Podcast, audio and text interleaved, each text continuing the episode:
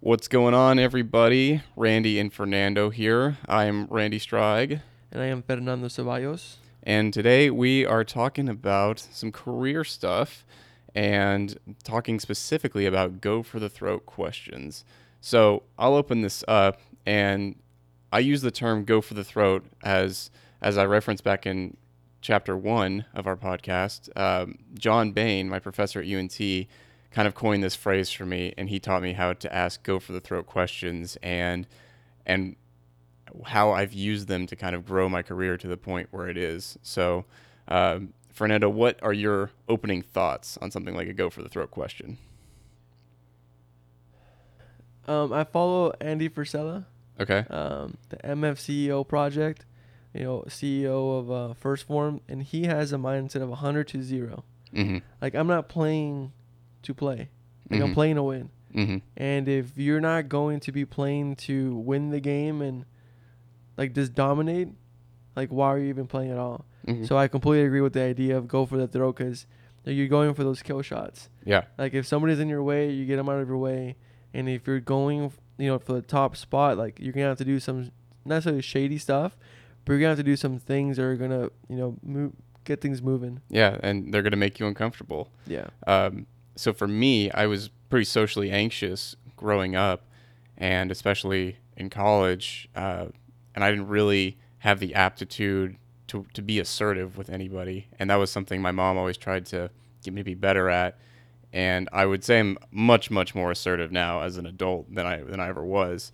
But I remember one of the first go for the throat questions I ever asked was when I was in college, and I'd, I'd met some some people that ran a company, alumni folks, and I asked, "Hey, I want to intern for you guys. How do I do that? Can I come intern for you?" And for me, I remember when I asked that question, it was I was so uncomfortable doing it, and now in, in retrospect, it's like, oh, that's just such an easy question to ask. But I think a lot of people still struggle with that that that mindset of, "Hey, I want this thing.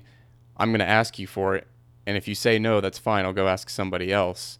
And I, but it's so important for you to, to, you know, cut the anxiety at the head and just say, you know, I'm approaching this question because I need an answer to it, and I don't want to spend my time wondering whether or not uh, I'm going to get a yes or a no, because the only way you'll find out is if you ask that go for the throat question. Yeah, I think also, cause I was the same way, like social Mhm. anxiety, right? Um, fortunately, unfortunately, like I was thrown into the wolves like early on as a Mhm. kid.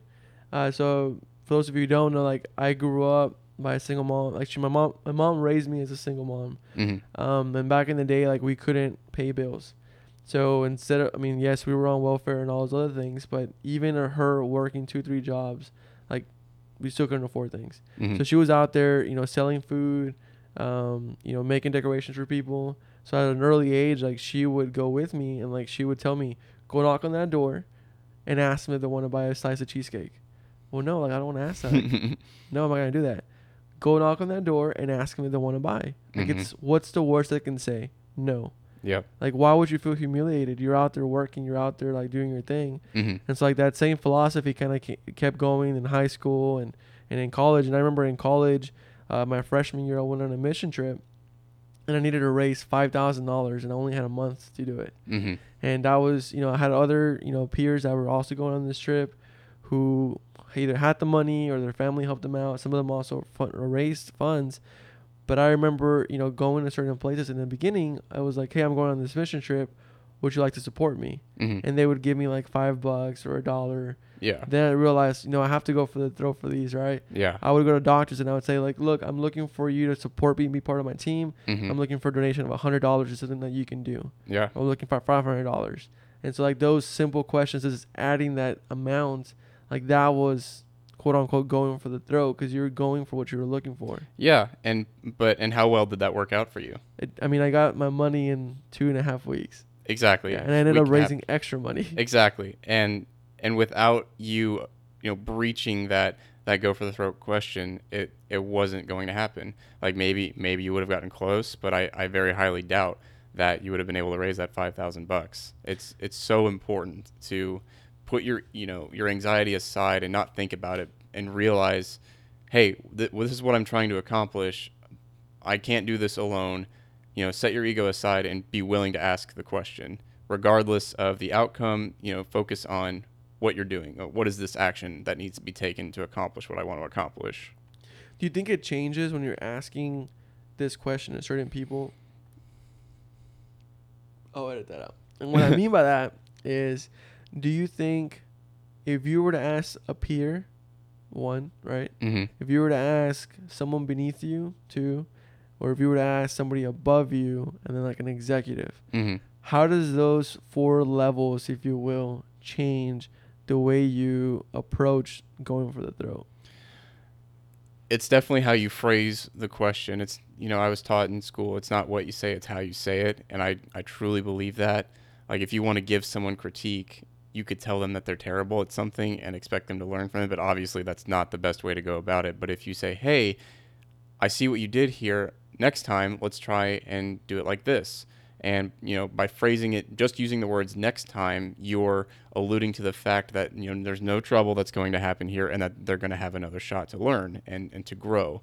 And it's just by adding those two words that that change how you're going to do it. So in the instance of you know talking to you know varying social status people in your in your world uh, of the go for the throat questions, it's there's a different level of respect and and personability that the question has to have. Like if I'm working with someone I consider a peer, I'll be a lot more candid with how I ask the question. But if I'm going to talk to my boss and ask and ask him a go for the throat question, I'm going to phrase it a lot more gingerly. I'm going to add a lot more respect to it, but I'm still I still have to ask the question. And let's say like I wanted a raise, I would I would go in and say, you know, hey, uh, thank you for letting me be here. I really appreciate it. I'm at a point where I think that I could be paid more and I'd like a raise. You know, it's as simple as that. You you don't have to you you don't have to sugarcoat it and, and dance around the topic, but at the same time, you still have to be respectful, be blunt, a little blunt, and you know, see how they're going to react because it's either like you said earlier, it's a yes or a no. Yeah, and I think um, the race question is definitely one of those hard ones because so many people are scared of. Okay, what if I ask a question and they they fire me? Like, why would they fire you, right? Yeah. And then the other question is like, okay, what if I ask for the raise and they say no? Well, then they say no, and like you're still paid the same amount. hmm I think so many people have a difficult time finding their own self worth, Yeah. and they allow other people's external validation or or external numbers to put a price on what they're really worth. Yeah. And so, like you say it yourself, it's you go to your boss and you say, "Hey, I think I'm at a point in my career where I think I should be paid more." And the reason is because I'm bringing more value Mhm. than I did when I was being paid X, Y, Z. Right. And now I think I believe I should be due times two, right? Whatever the case is. yeah. But so many people just like don't know their worth, uh, and that's what makes it so difficult to go for that throw. Because I think confidence has a lot to do with that. hmm Self-esteem, um, your own personal ego, hmm like those are, I think, other factors that play into that, hmm and how comfortable you are in asking those questions. So, let me ask you this: like, did you see your self-esteem grow as your social anxiety uh, went away, quote unquote? I don't think it ever goes away, hmm but I think it definitely gets you know pushed down. Yeah, and it's just kind of a, a comfort level thing. So let's frame it in the instance of like um, going to a new restaurant for the first time, and you're not quite sure. Do I need to go see the hostess? You know, how do I order and all that? And you're kind of you know you're thinking a little bit more than you typically would than going to your normal hotspot. But you know, let's say you go, you really like this restaurant, and you go back a couple times. Well, now you know how the system works, and you're comfortable doing it. It's the same thing in my head at least for for anxiety like and and dealing with those questions the more you do it the less of an effect it's going to have on you. It's it's exposure therapy. And you can you can go talk to your therapist go to your psychiatrist and get a prescription but at the end of the day it's up to you in order to embrace it and walk right into it.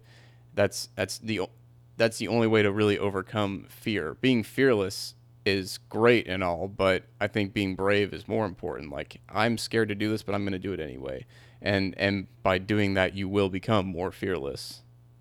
Yeah, and I think for me, it's been a like I have to immerse myself in it, hmm and you have to get the reps. Yeah. right? It's like doing a sport or it's like doing a hobby. Like you have to get the reps. And what I mean by that is like in a professional corporate setting, hmm you don't get to practice with your boss saying, "Hey, can I get a raise?" Oh, never mind. Let me say it another way. Hey, can I please get a raise? Right. You only get one chance, right? Yeah. Granted, you can maybe try a few weeks later or a few months later, hmm but I think it's really important to even just role play, right? Yeah. Uh, find a peer, find a mentor, find someone that can allow you to be vulnerable hmm and just to be able to say, let me practice this with you and give me like authentic feedback. Like don't sugarcoat it. Don't make me feel good about this. hmm Like you have to help me like be more intentional with the, with the way I'm asking this question. And so going for the throw, like it requires you to have a certain level of commitment to Yeah. the to the way you want to be able to become. hmm And what I mean by that is, like, if you want to be someone who drives uh, influence in in your job, hmm like you have to practice becoming a better leader, Right. and you have to practice being more, um, like direct with the way that you lead people. So, like you were saying earlier, if you have someone who says like you're trash at this hmm and you're never going to be good at it, like they're they're not going to be motivated to want to do things. Right. And so when you're going for that throat, like you have to be like you have to be able um I don't know where I'm going with this, but I'm, what I'm trying to say is like you have to feel comfortable with who you are and competent in who you are hmm so that you can feel confident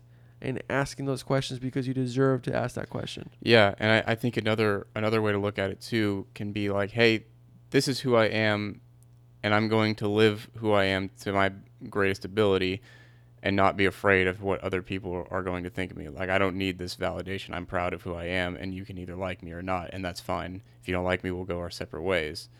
And but but I think a lot of people, like you've said earlier, it, it becomes a self worth thing, and they get so insecure about well, if I if I ask for this raise, I might get fired. Well, if you get fired for asking for a raise, you probably shouldn't. Like you, probably don't want to have been working there to begin with.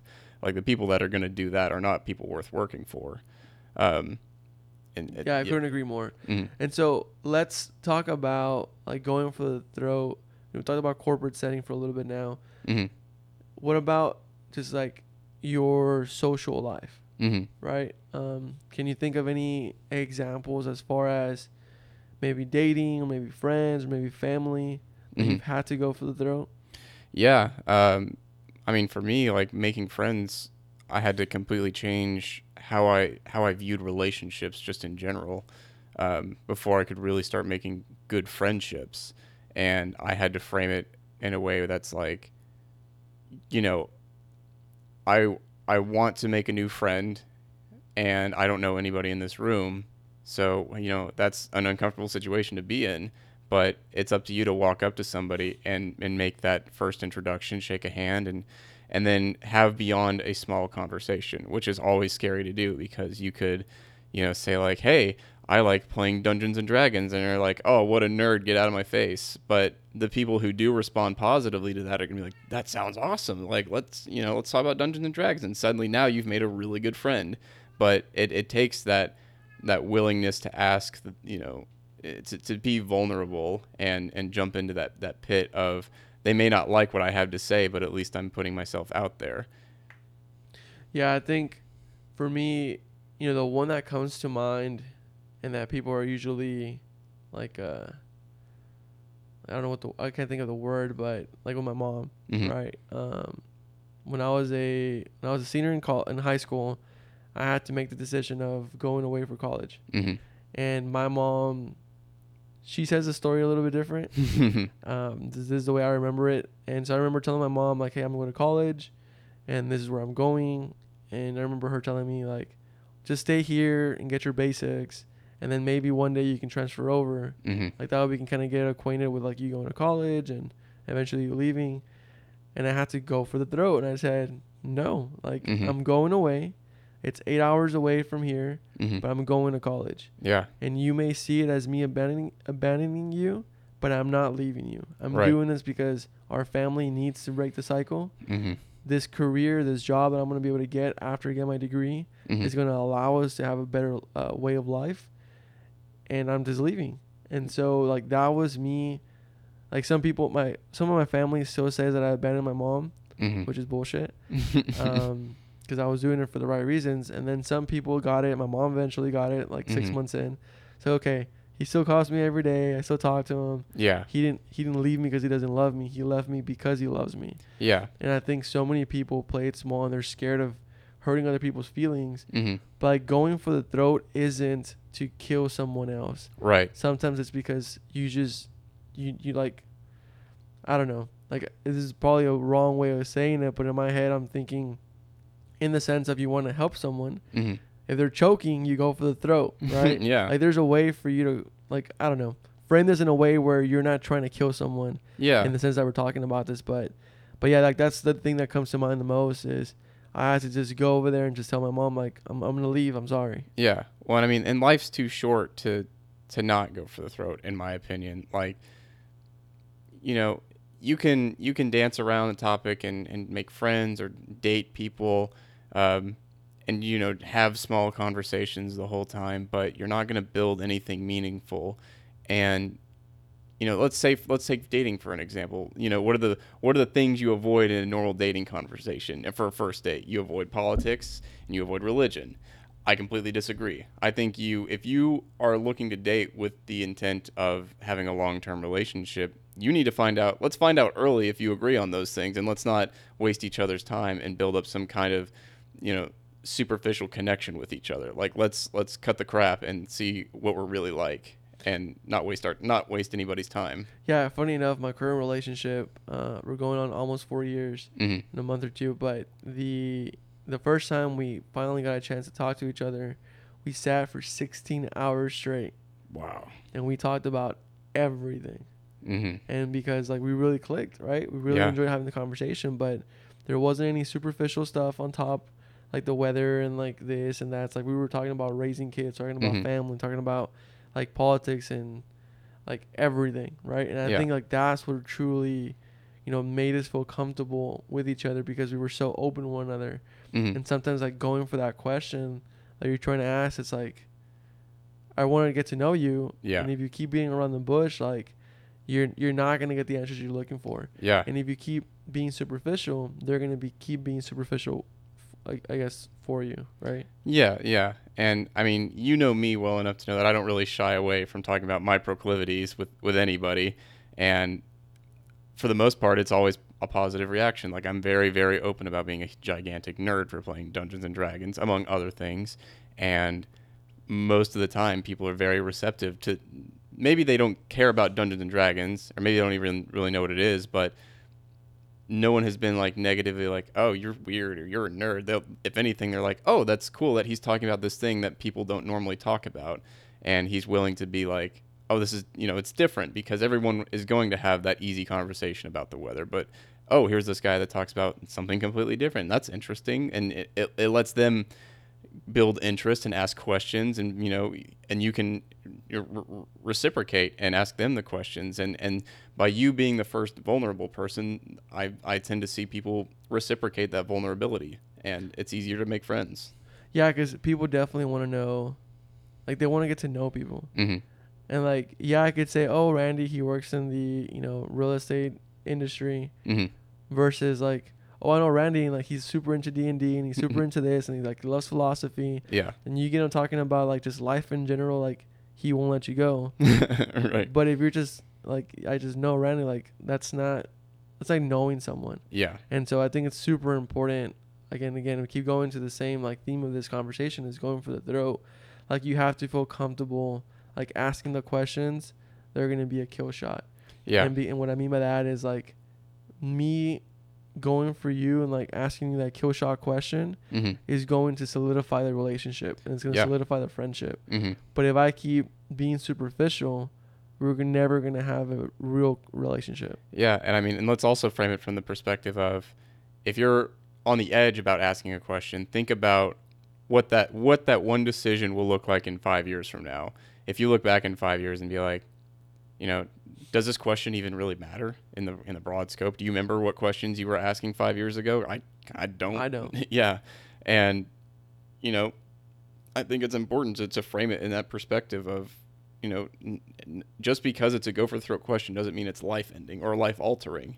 It's just a hey, let's make this moment and this this reality more impactful by doing something that I would normally be afraid to do.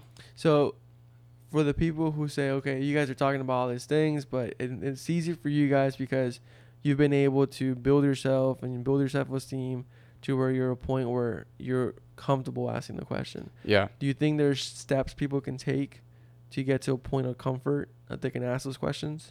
Well, I think they're looking at it backwards. You don't you don't build a point of comfort to where you can ask those questions comfortably. You start building comfort by asking those questions uncomfortably. Like that's how I did.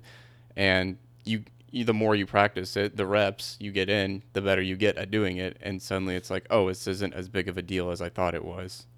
Yeah, I think uh, the quote, I don't, what is it? I'm not going to wait to feel like it to do it. I'm Mhm. going to do it to feel like it. Yeah. Something like that. Some okay. Yeah. And so the idea is like you have to just start, yeah. right? Um, and get those reps in.